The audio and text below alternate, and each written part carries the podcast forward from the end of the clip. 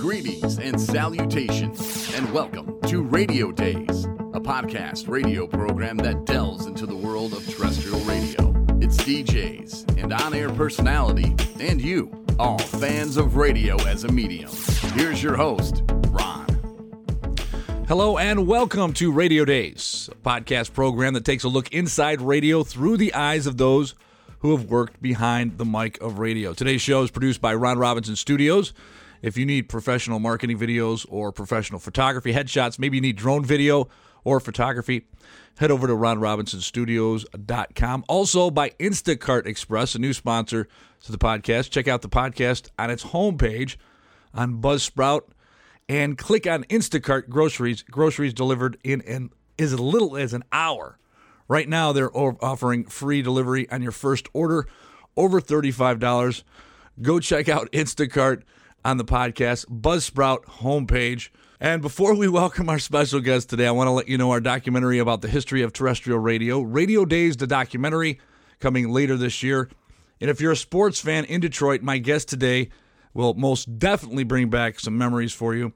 My guest today has been a program director and on-air talent and social media influencer in Detroit from 94 to 2002. You heard him on 1130 WDFN, The Fan. He also was on 97.1 The Ticket.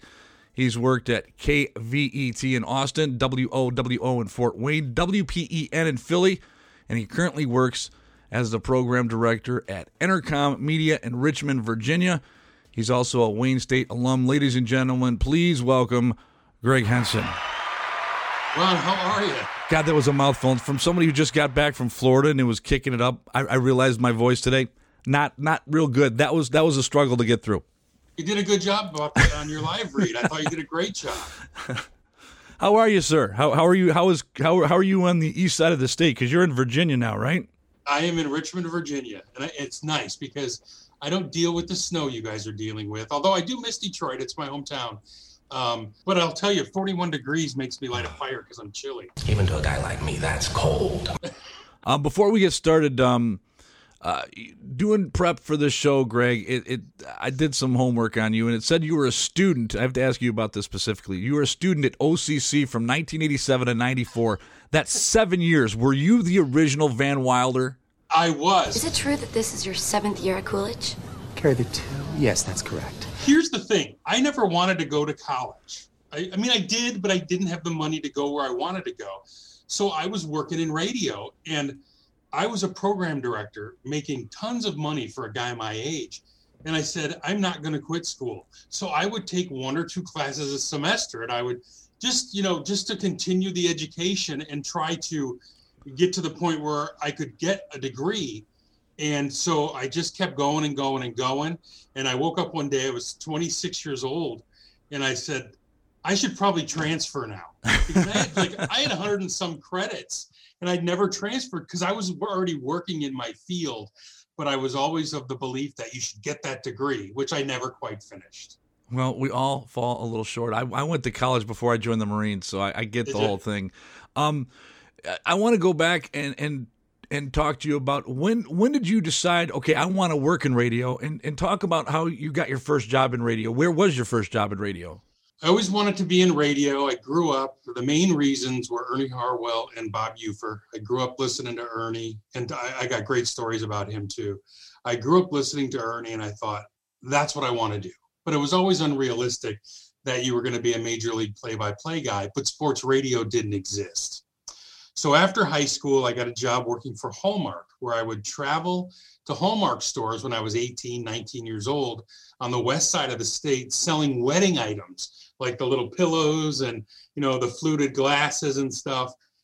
And I woke up one day and said, this is not what I want. So I got on the phone and I called every radio station in Detroit and said, will you hire me as an intern? I'll do whatever you ask.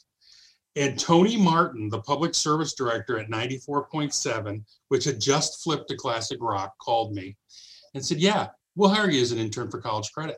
And that's how I started working on the morning show at 94.7 with a show called David and Beth, David Perry and Beth Conrad, who used to be at PBS, Chapin and McBean, Stephen Allen Siegel, Jim Paolucci, who I used to listen to as a kid, and then finally JJ in the morning crew. And I stayed there for 6 years. And then I went to DFN. When they went on the air, I got hired right away. Me, Rob Parker, Art Regner, and another guy named Rich Pomenko all got hired right away. And, you know, that's where it all started. And this is 1994, correct? 94. I called her. She appeared. Do you remember Names and Faces in the back of the free? Yeah.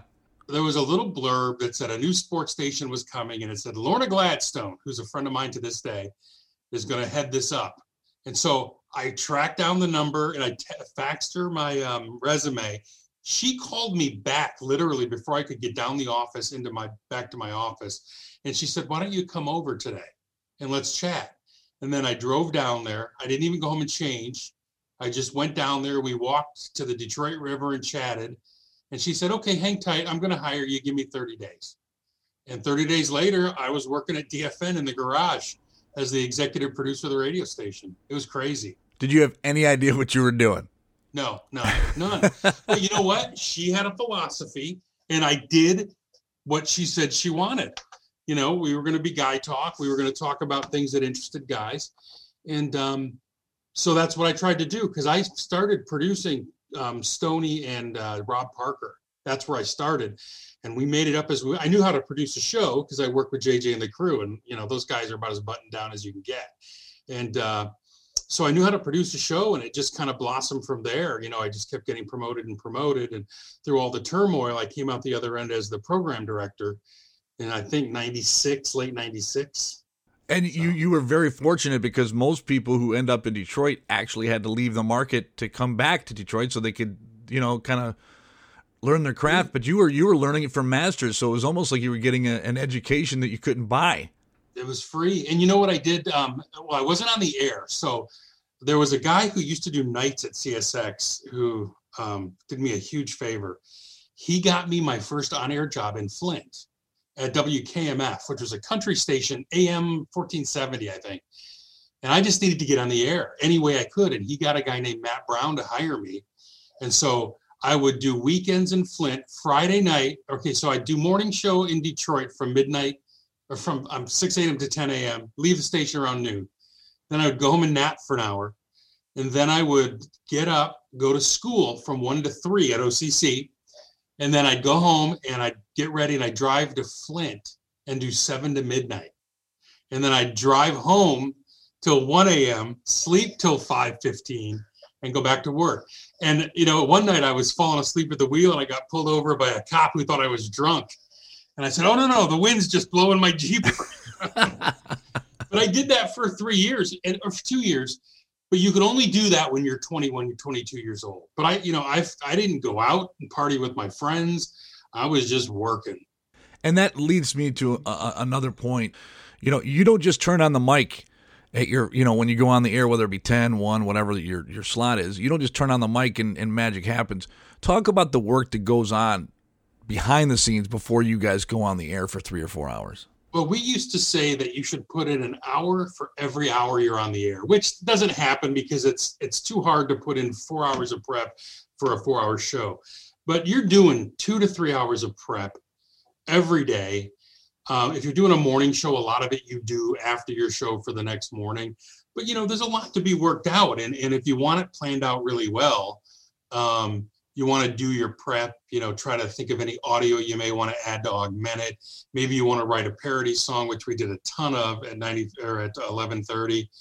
The rule of thumb was an hour prep for an hour on air, but it was probably more like a half an hour of prep for every hour on air, because you got a ton of calls too, and you want to talk to people. And, you know, we didn't do many interviews just because a lot of them are boring. But yeah, you really just want to make sure that you're not caught with your pants down and don't have anything to say. But as you get more savvy, it's easier to dance. Sure. You know, if there's not something, you can talk about anything. You know what I mean? You learn. Especially in Detroit, because it's such a city that makes news. But how long were you at WDFN? Because obviously WDFN is where you not only cut your teeth, but that's where you made your name. Talk about the transit. How long were you at the Fan before they made you a PD? And then How did you stumble upon putting yourself together with someone and then making the Stoney and Wojo show? Could you talk about the genesis of what the fan was? Because it was such a huge, especially at that time, such a huge station in the marketplace. A lot of people listened on a daily basis.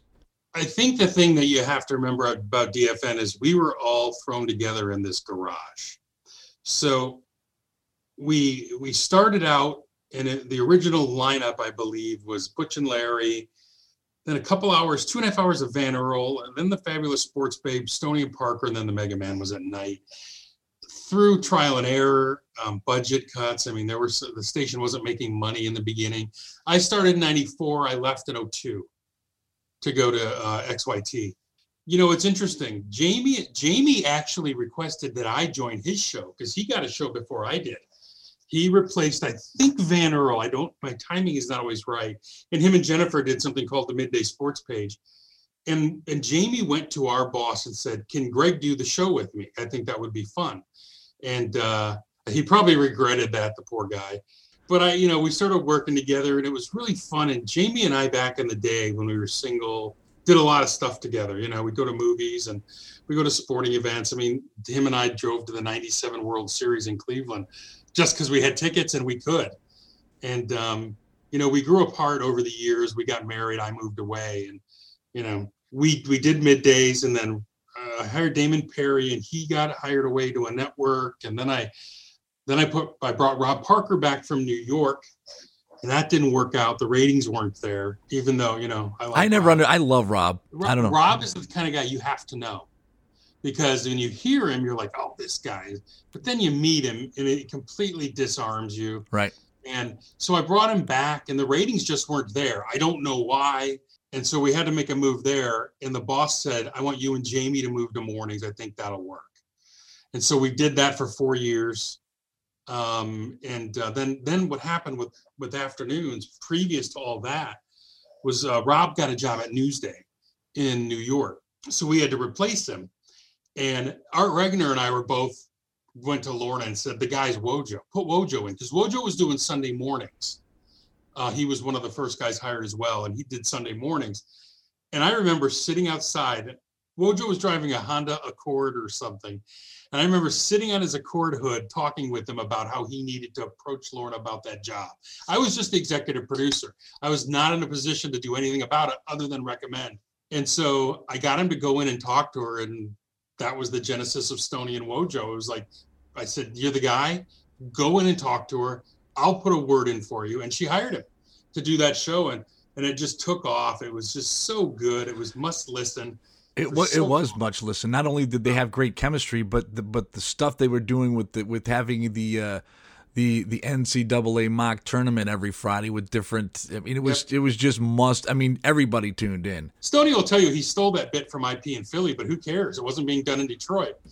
Then they had we found a guy named Darren Brage. He did voices for all of us. He did like Archie Bunker, and he did the WDFN squares, and it was so much fun at the time when we were in the garage and then down in Southfield for a while before it kind of became, corporate radio.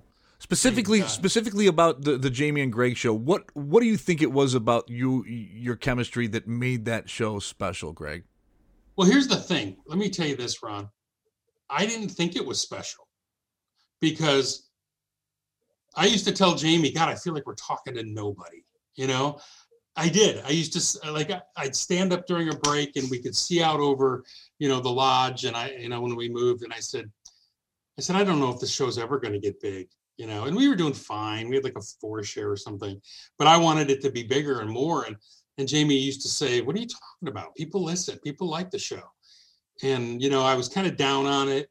And that's one of the reasons I left when I did, because I thought going to the station with the Tigers and Lions and Red Wings would help bring in more people to the tent, and that I could grow that station better than I could grow DFN anymore, because it was kind of peaking. And that's another aspect that not only are you trying to make your show good, but you're also the program director, right?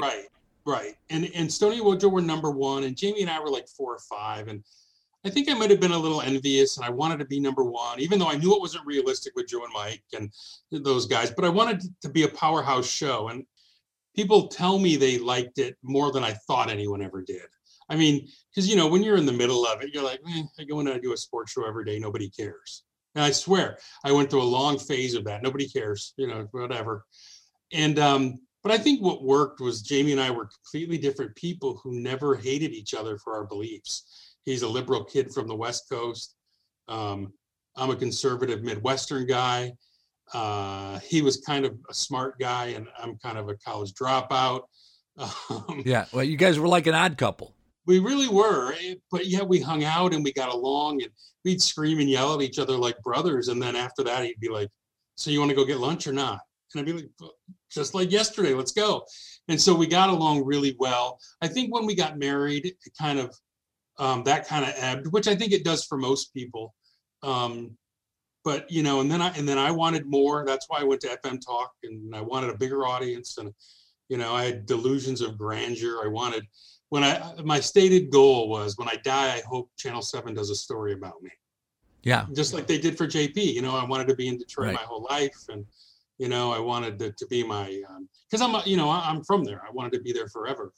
And then, you know, as you get older, you start to realize that, you know, you care more than anyone else. You know, the only people that truly care are in the four walls of your home. You know what I mean? And that's all that matters too, Rick, you know? It is, and you find that out. But that doesn't change the fact that, you know, I felt like we couldn't grow that show anymore. So there was no big breakup. There was no, I hate you, Jamie. It was just like, hey, I'm gonna try to go make my brand bigger.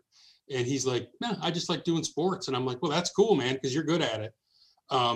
But I want to do more. So I'm going to leave this show to you, and I'm going to get out of your hair, stop driving you crazy.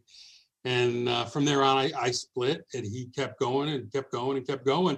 And he did no worse than we ever did, but he did better, and he did a good job. And, you know, because when you're in it, you don't know, like we always used to wonder, do people really hate me and like you, or do they like you, hate you and like me? And sure, you know, am I being too over the top and driving people away? Are you being too soft and driving people?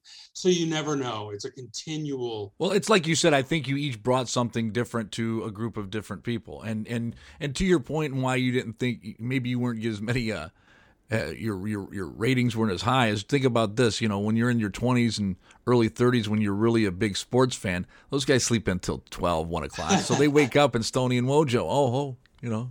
Probably. And I think, I mean, the glory days were when the Red Wings were winning the Cups. I mean, those were just, we did things we never thought we'd ever do.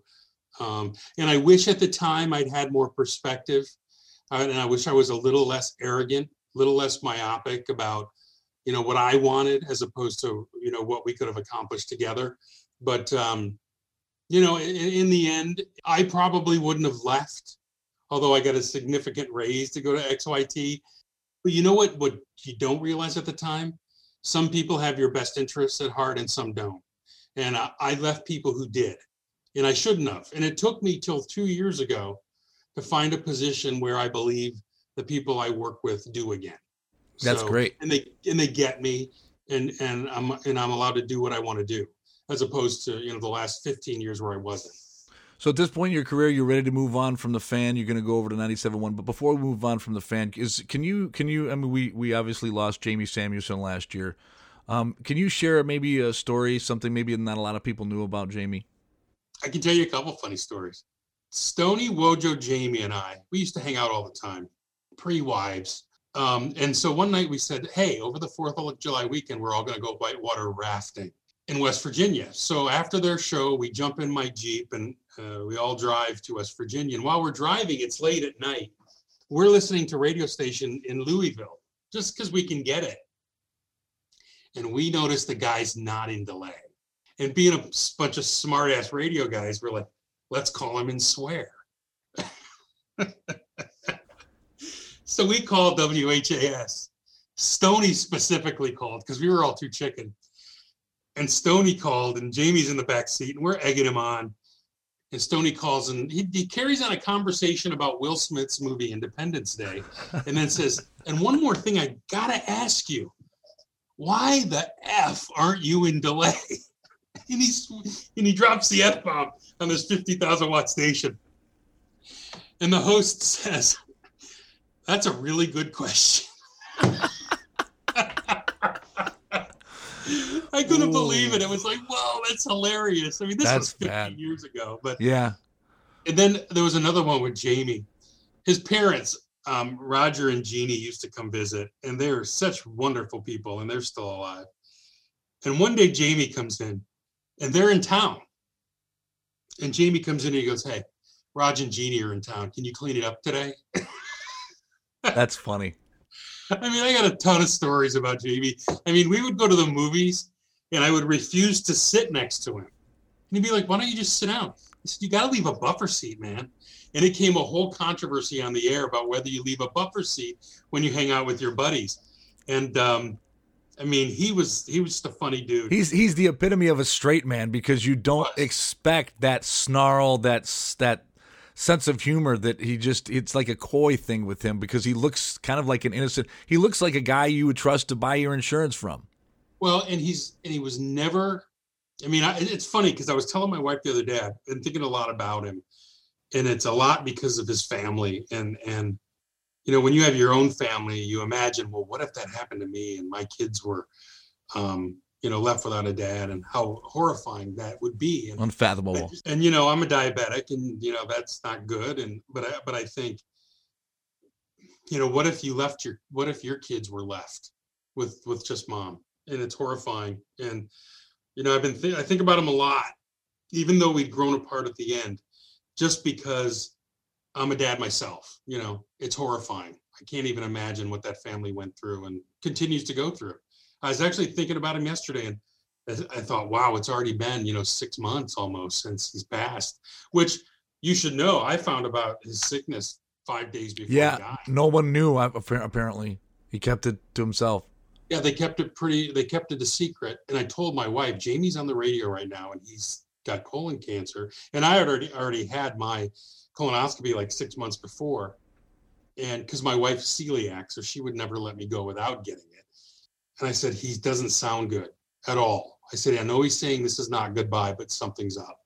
And then that Saturday night following that Monday, he was gone, you know, and it's hard to understand because he's younger than me. He's 3 years younger than me. 48, right? Yeah. And he would have been 49 right after he passed, I think, in September. You know, it's really rough for him and for his family and for Stoney and Wojo, particularly Wojo, because those guys were best friends. Well, he was a staple in Detroit for over 20 years. You saw him on television on Sunday nights on the sports programs, and no question, Jamie Samuelsen. We used to do that show together when I was there. Yeah, that was another thing I enjoyed watching. You got to see you guys looked down on TV. Another thing before we move on the fan is I gotta thank you, and you, I'm sure you don't remember this, but I was very fortunate the first few years of my career to get offered almost every job that I applied for, with the exception of one at WDFN.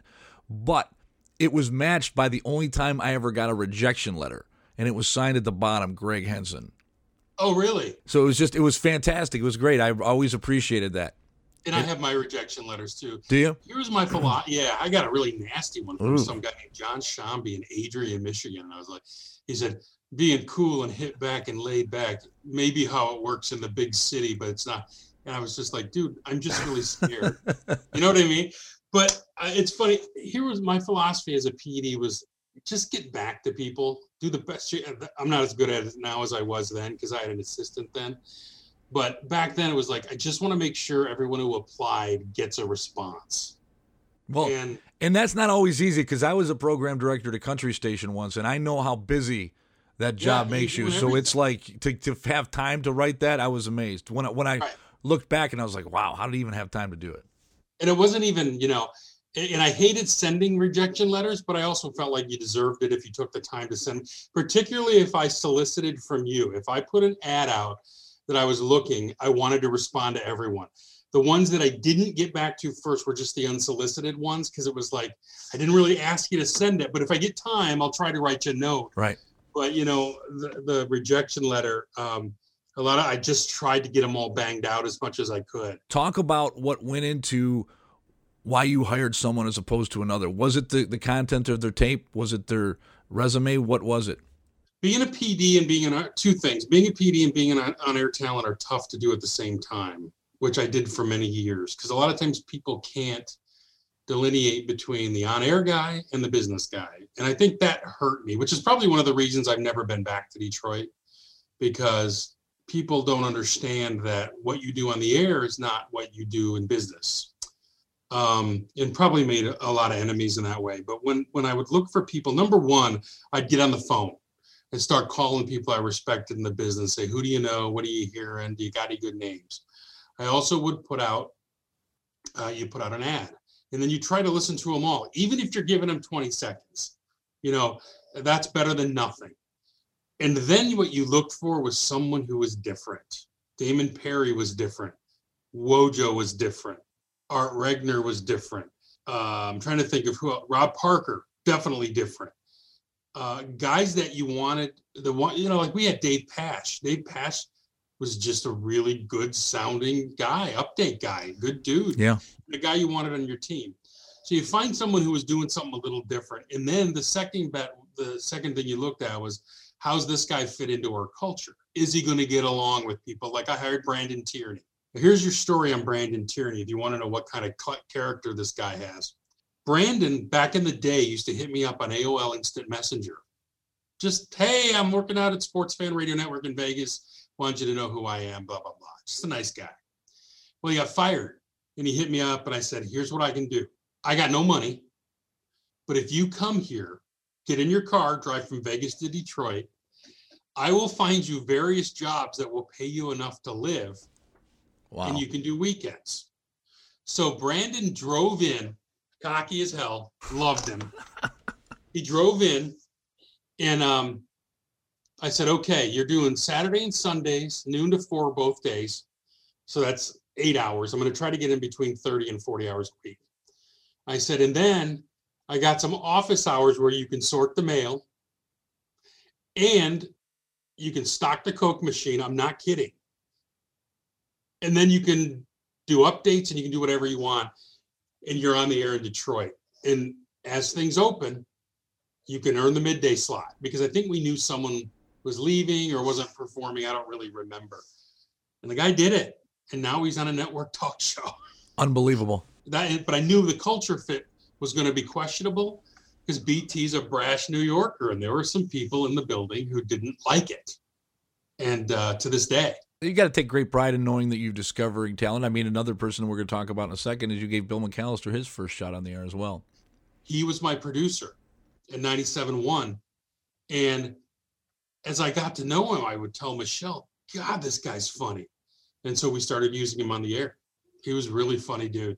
Yeah, him and I were classmates at Specs together. Oh, were you? Yes, okay. Bill McAllister. He was his impressions, and I knew he was doing a lot of those for you. Just it was like going to a stand-up. I mean, you never know. He was just always making me laugh. So you leave WDFN, you go over to 97.1 The Ticket. That's not quite all sports, but you are talking sports. Talk about the difference when you I went to 1270 first to be the program director.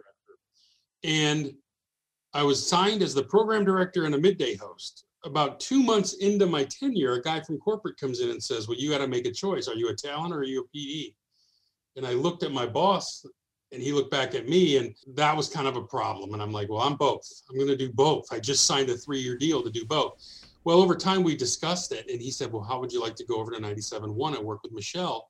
And I said, really? That's all I have to do is middays, right? He goes, yeah. I said, done.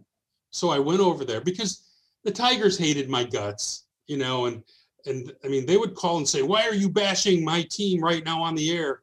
And I said, well, your game's being played on my air right now, so I'm not saying anything. They literally called me one day and said, stop trashing our team. And I said, your game's on. I'm not on the air. Anyway, so I took the opportunity to go work with Michelle because, man, that woman is fearless and talented. So I decided to go over there, and I was working for a program director named Terry Lieberman. About a month into our show, he gets fired, and they bring in a new guy that we didn't get along with because of him. And so, you know, we did this show. It was 18th when we took over. It was 2nd when I got fired. And it was a blast, and it was the most creative time in my career, where it was just like, let's go. And what you were doing, you were talking a little sports, but you guys were doing more pop culture, right? Yeah, pop culture, lifestyle. We did a lot of funny bits with Bill. We created some characters that could contribute to the show, because I'm a big fan of a guy named Phil Hendry too. And I grew up idolizing Dick Burton. So I thought, well, let's just try things. Let's experiment, have some fun.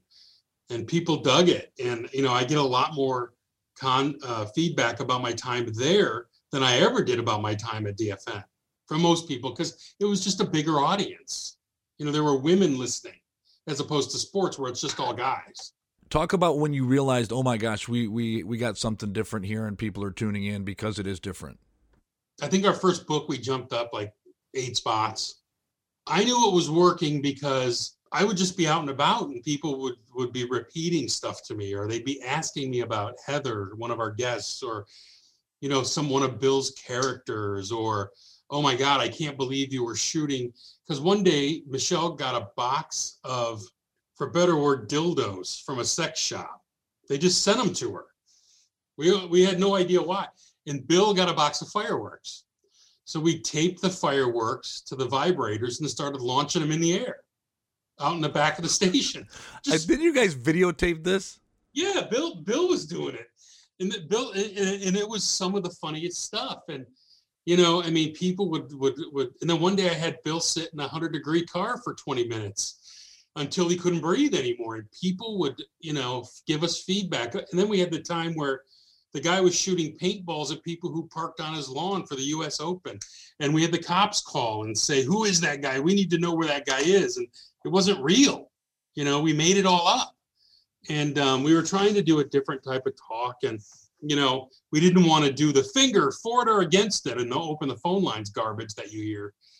And it worked. And, well, I'm sure you don't remember this, Greg, but you once employed Greg. Actually, Bill called upon me, and I'm not sure if you remember this bit, but you had me call in as a guy named Tram. But right now, we're talking about sports moms and dads. You can't expect with the numbers against you like that anything good will ever come out of it. Chip, no. Hello, you're on Live 97.1. Hi, Chip. Hi, Chip. How you guys doing? Good. You know, I agree with what you were saying earlier, because my dad pushed me when I was in junior high, and then, of course, in high school, I became Almacombe County. I played baseball at Utica High School. I mean, I was just talking out of my ass. It was hilarious. It pissed people off enough to call. That was the kind of stuff you were doing, not necessarily to get people angry, but just to create conversation, because that whole bit was based on some program that was going on TV about people being just really too hard on their kids as it goes to sports, because it really was ridiculous. Do you remember Penny, our transgender? I remember, yes. Penny, I mean, how cutting edge was that? We had her on the air 15 years ago. Before, and, yeah, you know, no one knew about really that. Sad because, she had a rough life. No one would hire her, and that's why we tried to get her business with the massages and stuff. And you know, Penny was. She was pretty cutting edge back in the day. But yeah, that was a fun show. Yeah. And you guys, and you know, I've heard people talk about it. You guys were on your time slot. What was your time slot with her? After Howard, whenever Howard finished. Yeah. Till 3 o'clock. So 5 days, some days, 2.5 others. But the Detroit morning shows would tune in to you guys after they would get off the air. You guys were what they would be listening to. Do you think so? Oh, I've heard it from several different people. I know Mojo did. So, yeah, I know Mojo did, because I knew Mojo already. But, you know, I mean, because they all wanted to do it, too. You know, we were doing what everyone wanted to do, and we were allowed to do it until we weren't. And a lot of that was because of Janet Jackson. Yes. You know, the world changed when Howard left radio. There was no one fighting for creative freedom anymore. And I have a funny little story about the Janet Jackson Super Bowl. I was working at a station in Benton Harbor, St. Joe. I was working at a country station, Y Country there, and we had this contest where, you know, there'd be a winner every week, but essentially we rented out a movie theater and we showed the Super Bowl on the big screen. We did the same thing that night. It was crazy. And what's funny is that's where Fred Upton actually was one of the people who started that. U.S. Congressman Fred Upton was one of the people who actually started that crusade. And he represents St. Joe Benton Harbor, which I always thought was kind of weird. Yeah. I looked at Michelle when that happened. And I said, we're going to get blamed for this. Oh, yeah. And I meant radio. And they cracked down on radio, and it had nothing to do with radio. Yep. We were at the Imagine Theater that night. And I think Jay Towers was even there, and we were all just hanging out when that happened, and we looked at each other like, oh, boy, radio's going to suffer. And it did. And it did. You know, you obviously we weren't even at the halfway point of your career, but one of the questions that I've been asking everyone appearing in my documentary or podcast is, Greg, can you talk about something that you've experienced? And had it not been for your job, you would have been able, you never done it. I mean, do you have a pinch me moment? You're like, I can't believe this is happening. Which one? Yeah. I was at Tom Brady's first Super Bowl. The one that I tell everyone is when I was at DFN, I was trying to get Kirk Gibson to come work for us. I wanted him to do afternoon stuff with Stoney and Wojo. And we eventually got him to do stuff. He'd do a weekly call in, but one night he called me. And he said, hey, what are you doing? I said, I'm just heading home. He goes, go to City Airport. Meet me at City Airport. And so I drove over there and I called my girlfriend. I said, hey, I got to cancel plans tonight. Gibby wants to meet. I don't know what's going on. And so I get to City Airport, you know, at a special hangar. And he said, jump in that plane right there. And Eli Zarrett was there too. And Eli had been a friend of mine since I was his intern at 94.7. Gibby says, jump in. We're going to Cleveland to see Michigan State play Valpo. Holy crap. So we get on his jet, his private jet that he shared with David Wells.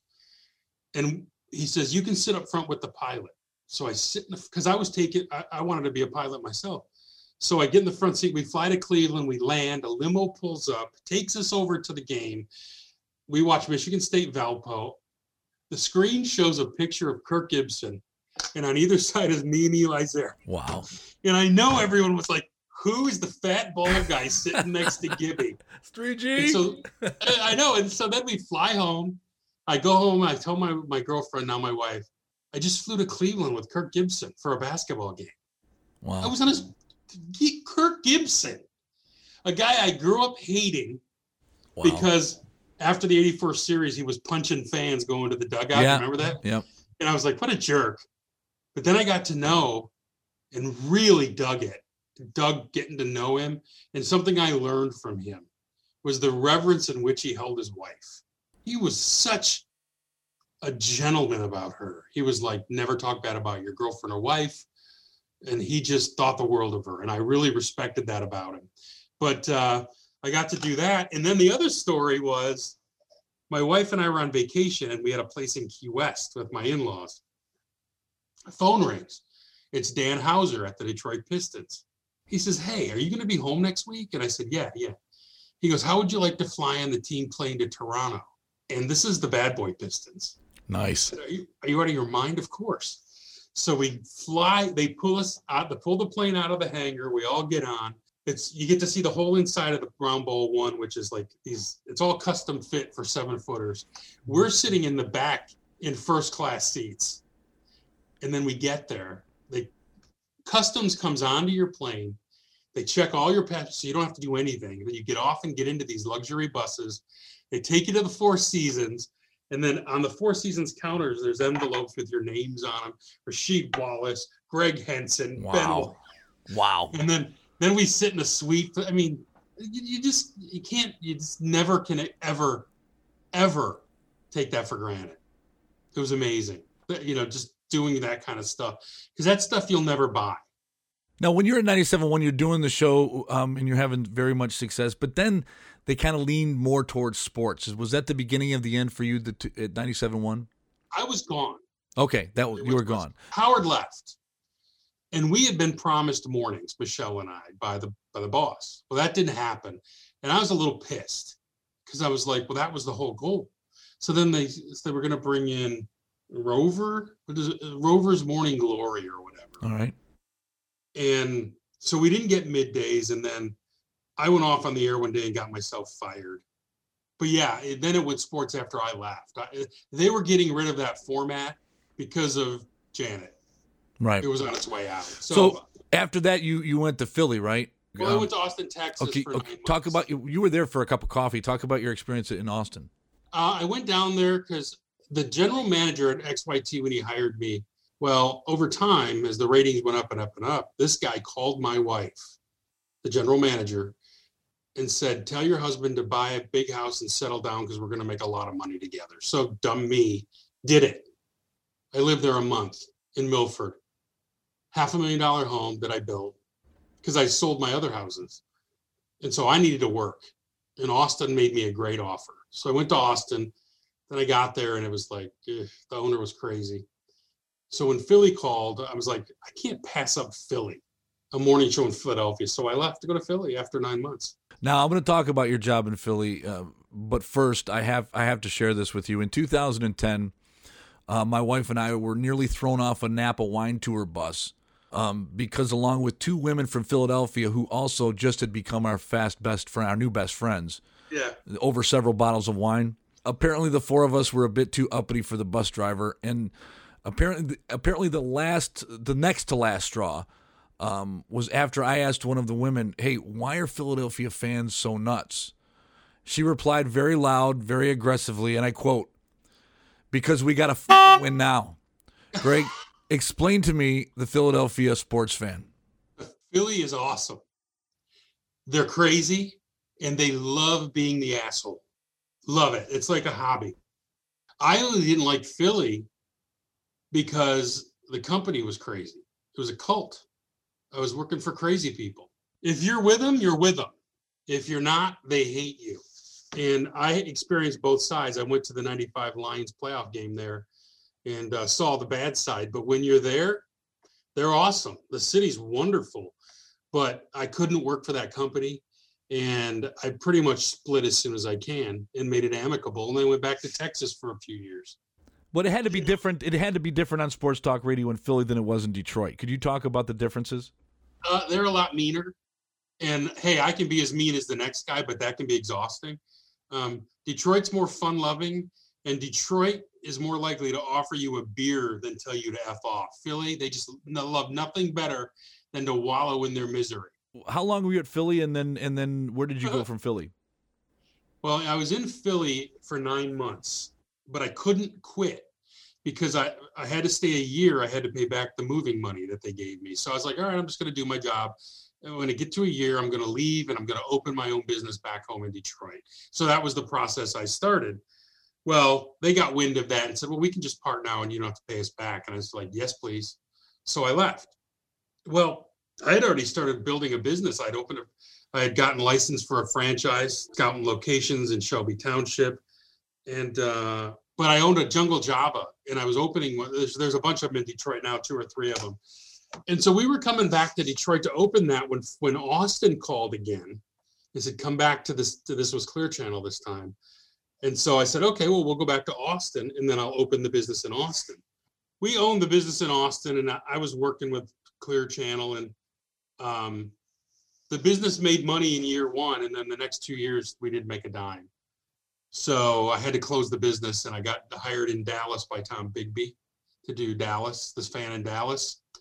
And so we left and went to Dallas and stayed there for a few years. Then you're quickly becoming Johnny Fever, right? Yes, exactly. And it was like, and I was just wandering the world, looking for a place that got me, and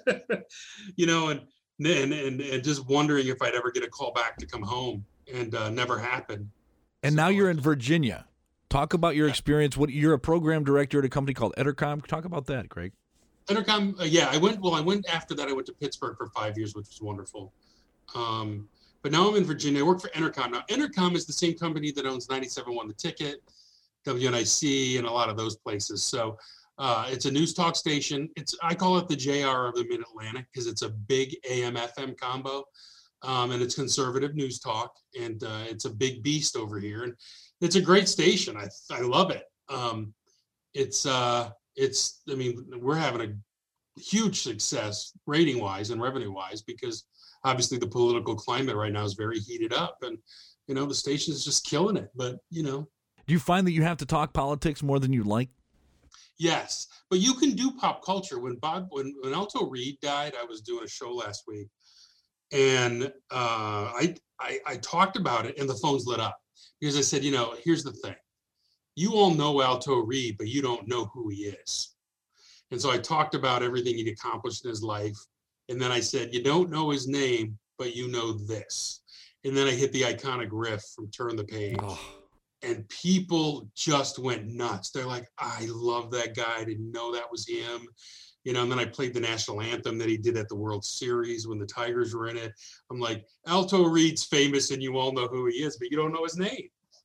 And so you can do it. And then the people just calling in about Bob Seger. And it was really cool to hear the Detroit boy getting some love here in Virginia.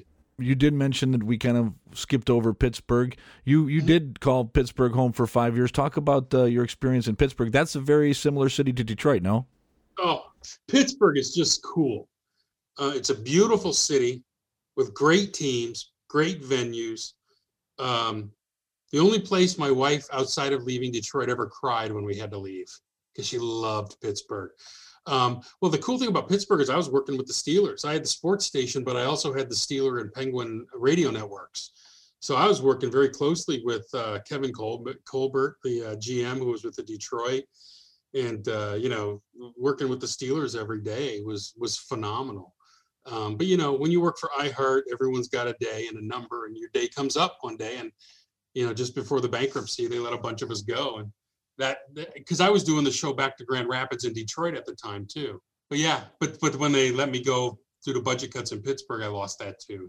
So what is your job as a PD is a little different than it would be at a talk station. Could you talk about the similarities and things that you might have learned that you apply to your job now? Well, I think talent is the key. If you have it, you win. If you don't, you don't.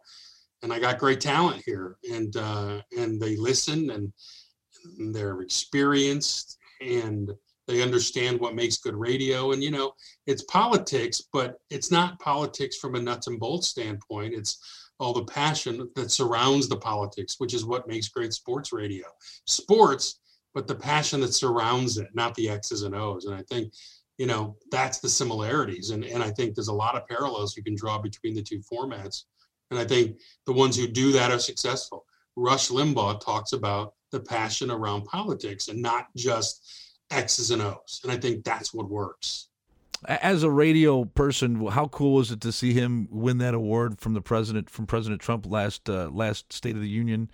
He was the second person in radio, only behind Paul Harvey, who's ever been given that. You have to understand, I'm a conservative, and Rush is one of the reasons I'm in this business. Dick Purton is the other. Ernie Harwell, and Bob Ufer. These are people who I looked up to. But when Rush got that award, you know, it was bittersweet, just knowing what he's battling and knowing that the odds are not in his favor. And that guy gave life to a lot of us in this business. I mean, don't kid yourself. Whether you're a conservative or not, you know good radio. And Rush was good radio, and he completely created a format and saved the AM band, which thrives today because of him. And frankly, we're going into uncharted water when the day he can no longer do a show. And that leads me to my next question, Greg. What are your thoughts on today's current state of terrestrial radio? Because it is a different thing. You talked about, we've talked about many personalities over this last hour. And we grew up with many personalities, and personality seems to be very scarce in today's format of radio. What is your take on the current state of radio today? The state of radio programming is very, very strong. The state of the business side of radio, because of fragmentation, because of revenue going to digital, is very, very perilous. There would be more talent if there was more money in it. But the fact that, you know, digital chips away at traditional advertising dollars, that keeps them from being able to pay the really high-end people. And that's sad. There's a lot of good young people in this business, but not enough of them. Because, frankly, a lot of them can make more managing a McDonald's than cutting their teeth in radio. And that's just not good for the business. And it's not greed from corporate or anything like that. It's survival. And every day we're out here trying to create a path forward, particularly during this pandemic, and not just survive, but thrive as radio people. And it's tough right now. It's tough. I mean, there's a lot of great people who should still be in this business, but they can't afford them. You know, it's not like it was even 20 years ago where you could make six figures or more. It's just a tough gig right now. And the truth of the matter is because there is so much competition, Greg. I mean, you talk about not just satellite radio, but you have video types of programming. You have podcast. In fact, you're not only doing a podcast, which I want to ask you about, but you're also doing, I saw something, you're doing something showing behind the scenes video wise of what's going on behind the scenes at your place. Could you talk about how that's a little, I mean, talk about what you're doing there, because I think it's kind of cool. I don't know. One of my hobbies is to watch people who live in vans on YouTube. Have you ever watched van life videos? I have not, but I will now. I can assure you. Oh my God, it's so fast. These guys got these vans tricked out and they're living in them. And that's where I'm heading someday. I don't know if the wife's going to like it, but I'm going to live in an RV.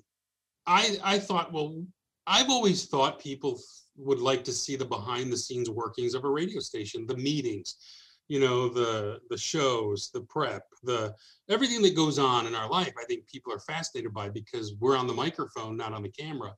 And so I dropped a trailer last week called The Radio Life, where I want to do videos showing what it's like to work and live in a radio station. And my model was these van life guys, because these guys have 400,000 followers. And I think we're much more interesting than somebody living in a van.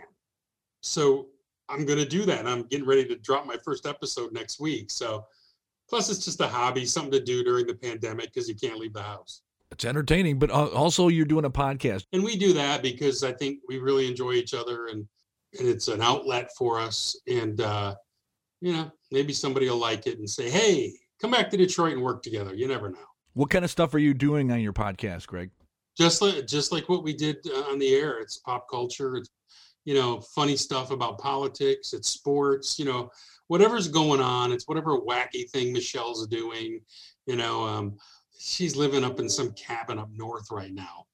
And so we talk about that and, you know, whatever happens to be interesting that day. And, you know, we try to keep it focused on Detroit because we're both from there and, you know, it's a good time. It's a blast. Unfortunately she's goofy and, you know, it's hard to track her down. Like, I don't know where she is from day to day. So they're sporadic, but we do the best we can. Now, you mentioned earlier that you wouldn't mind returning to Detroit. Is there any unfulfilled dreams or unfulfilled goals that you had that you set out for yourself for broadcasting that maybe you'd like to try again? I wanted to retire in Detroit. I wanted to stay in my hometown. I'm not, you know, I'm not disappointed that I've traveled. I've met a ton of people. I've gained a lot of experiences and some sophistication that I would have never gained if I'd lived within 20 miles of where I grew up. But, you know, Detroit radio is always, you know, was always my thing. I always wanted to, I told you, you know, when I wrote down my big audacious goal, it was when I died, I wanted a special on Channel 7. You know what I mean? That was what I always wanted because that's what they did when great Detroiters passed. JP McCarthy. Ernie, you forgot the big tribute and the TV show and all that stuff. And, you know, and if something ever were to happen to any of the other icons, you know, they'd be covered. And you know, it's probably too late for that now. But, you know, that was always what I wanted to, you know, to do. I always wanted to work on JR and host a show there but I didn't want to do it when I was younger because I felt like that would have to be the more mature me. Not for nothing, Greg, but I think Frank's about to step down. So maybe it's not out of the possibility. I think it would be fantastic. Sean Belegian's over there. I know. And I'm sure he wants that job too. So, well, that notwithstanding, what's next for Greg Henson? Well, I'll probably just stay in Virginia and try to keep growing this radio station. I have a high school senior and a sophomore, so that's a full-time job right there. Yeah, and the youngest one plays travel hockey, and you know how that goes being from Michigan. And it's even tougher here because we obviously have less hockey in the South. So, you know, I want to get them into college and then, you know, explore opportunities within this company, because I think if you want to be in radio, this is one of the companies you want to be with right now, just because Entercom is a really solid company. And you can see that by the brands they have in Detroit with, you know, 97.1. And so, yeah, but I mean, coming home would always be preferable, but kind of set that aside and stop thinking about it just because it's been so long. One final thing, because I know you did spend some time in Pittsburgh, and yes. My movie, it opens up talking about the very genesis of radio, and there's much speculation over what was the first licensed radio station. Was it WWJ in Detroit, or was it KDKA in Pittsburgh? I'm sure you have an opinion on it. It's WWJ. That's what I always say. Because that's what Detroit boys say. Well, the thing is wasn't one the first broadcast and one the first licensed commercial station? Well, the wording is ambiguous, but here's what I found out essentially. This is what it said in front of me. It said KDKA was the first station to get a license in, I think it said October of 2000 or of 1920. And then underneath it said WWJ went on the air with its license in August 1920. So obviously August comes before October. So that's where I go off of. So WWJ is to me, but there's still much speculation, and I think it's fun to have that conversation, especially since radio just turned 100 years old. Well, my station's 95 year. That's so cool. Yeah, RVA started in, 95 years ago, 25, yeah. So we're going to have our 100th coming up. That's exciting. I know, it's great. It's really great. But... Greg, I can't thank you enough for joining me today. All the best to you and yours, my friend. Thanks, Ron. Man, thanks for letting me go down memory lane with you. It was a lot of fun. Oh, you threw some name about the sports babe. I haven't thought about. Oh, she was horrible. You know what? I talk to her on Twitter all the time. I love her. She loved to push people's buttons, and boy, did she pushed me when I was in my 20s. Boy, did she get me. When she would come on the air on Friday and scream, "Honey, I'm home."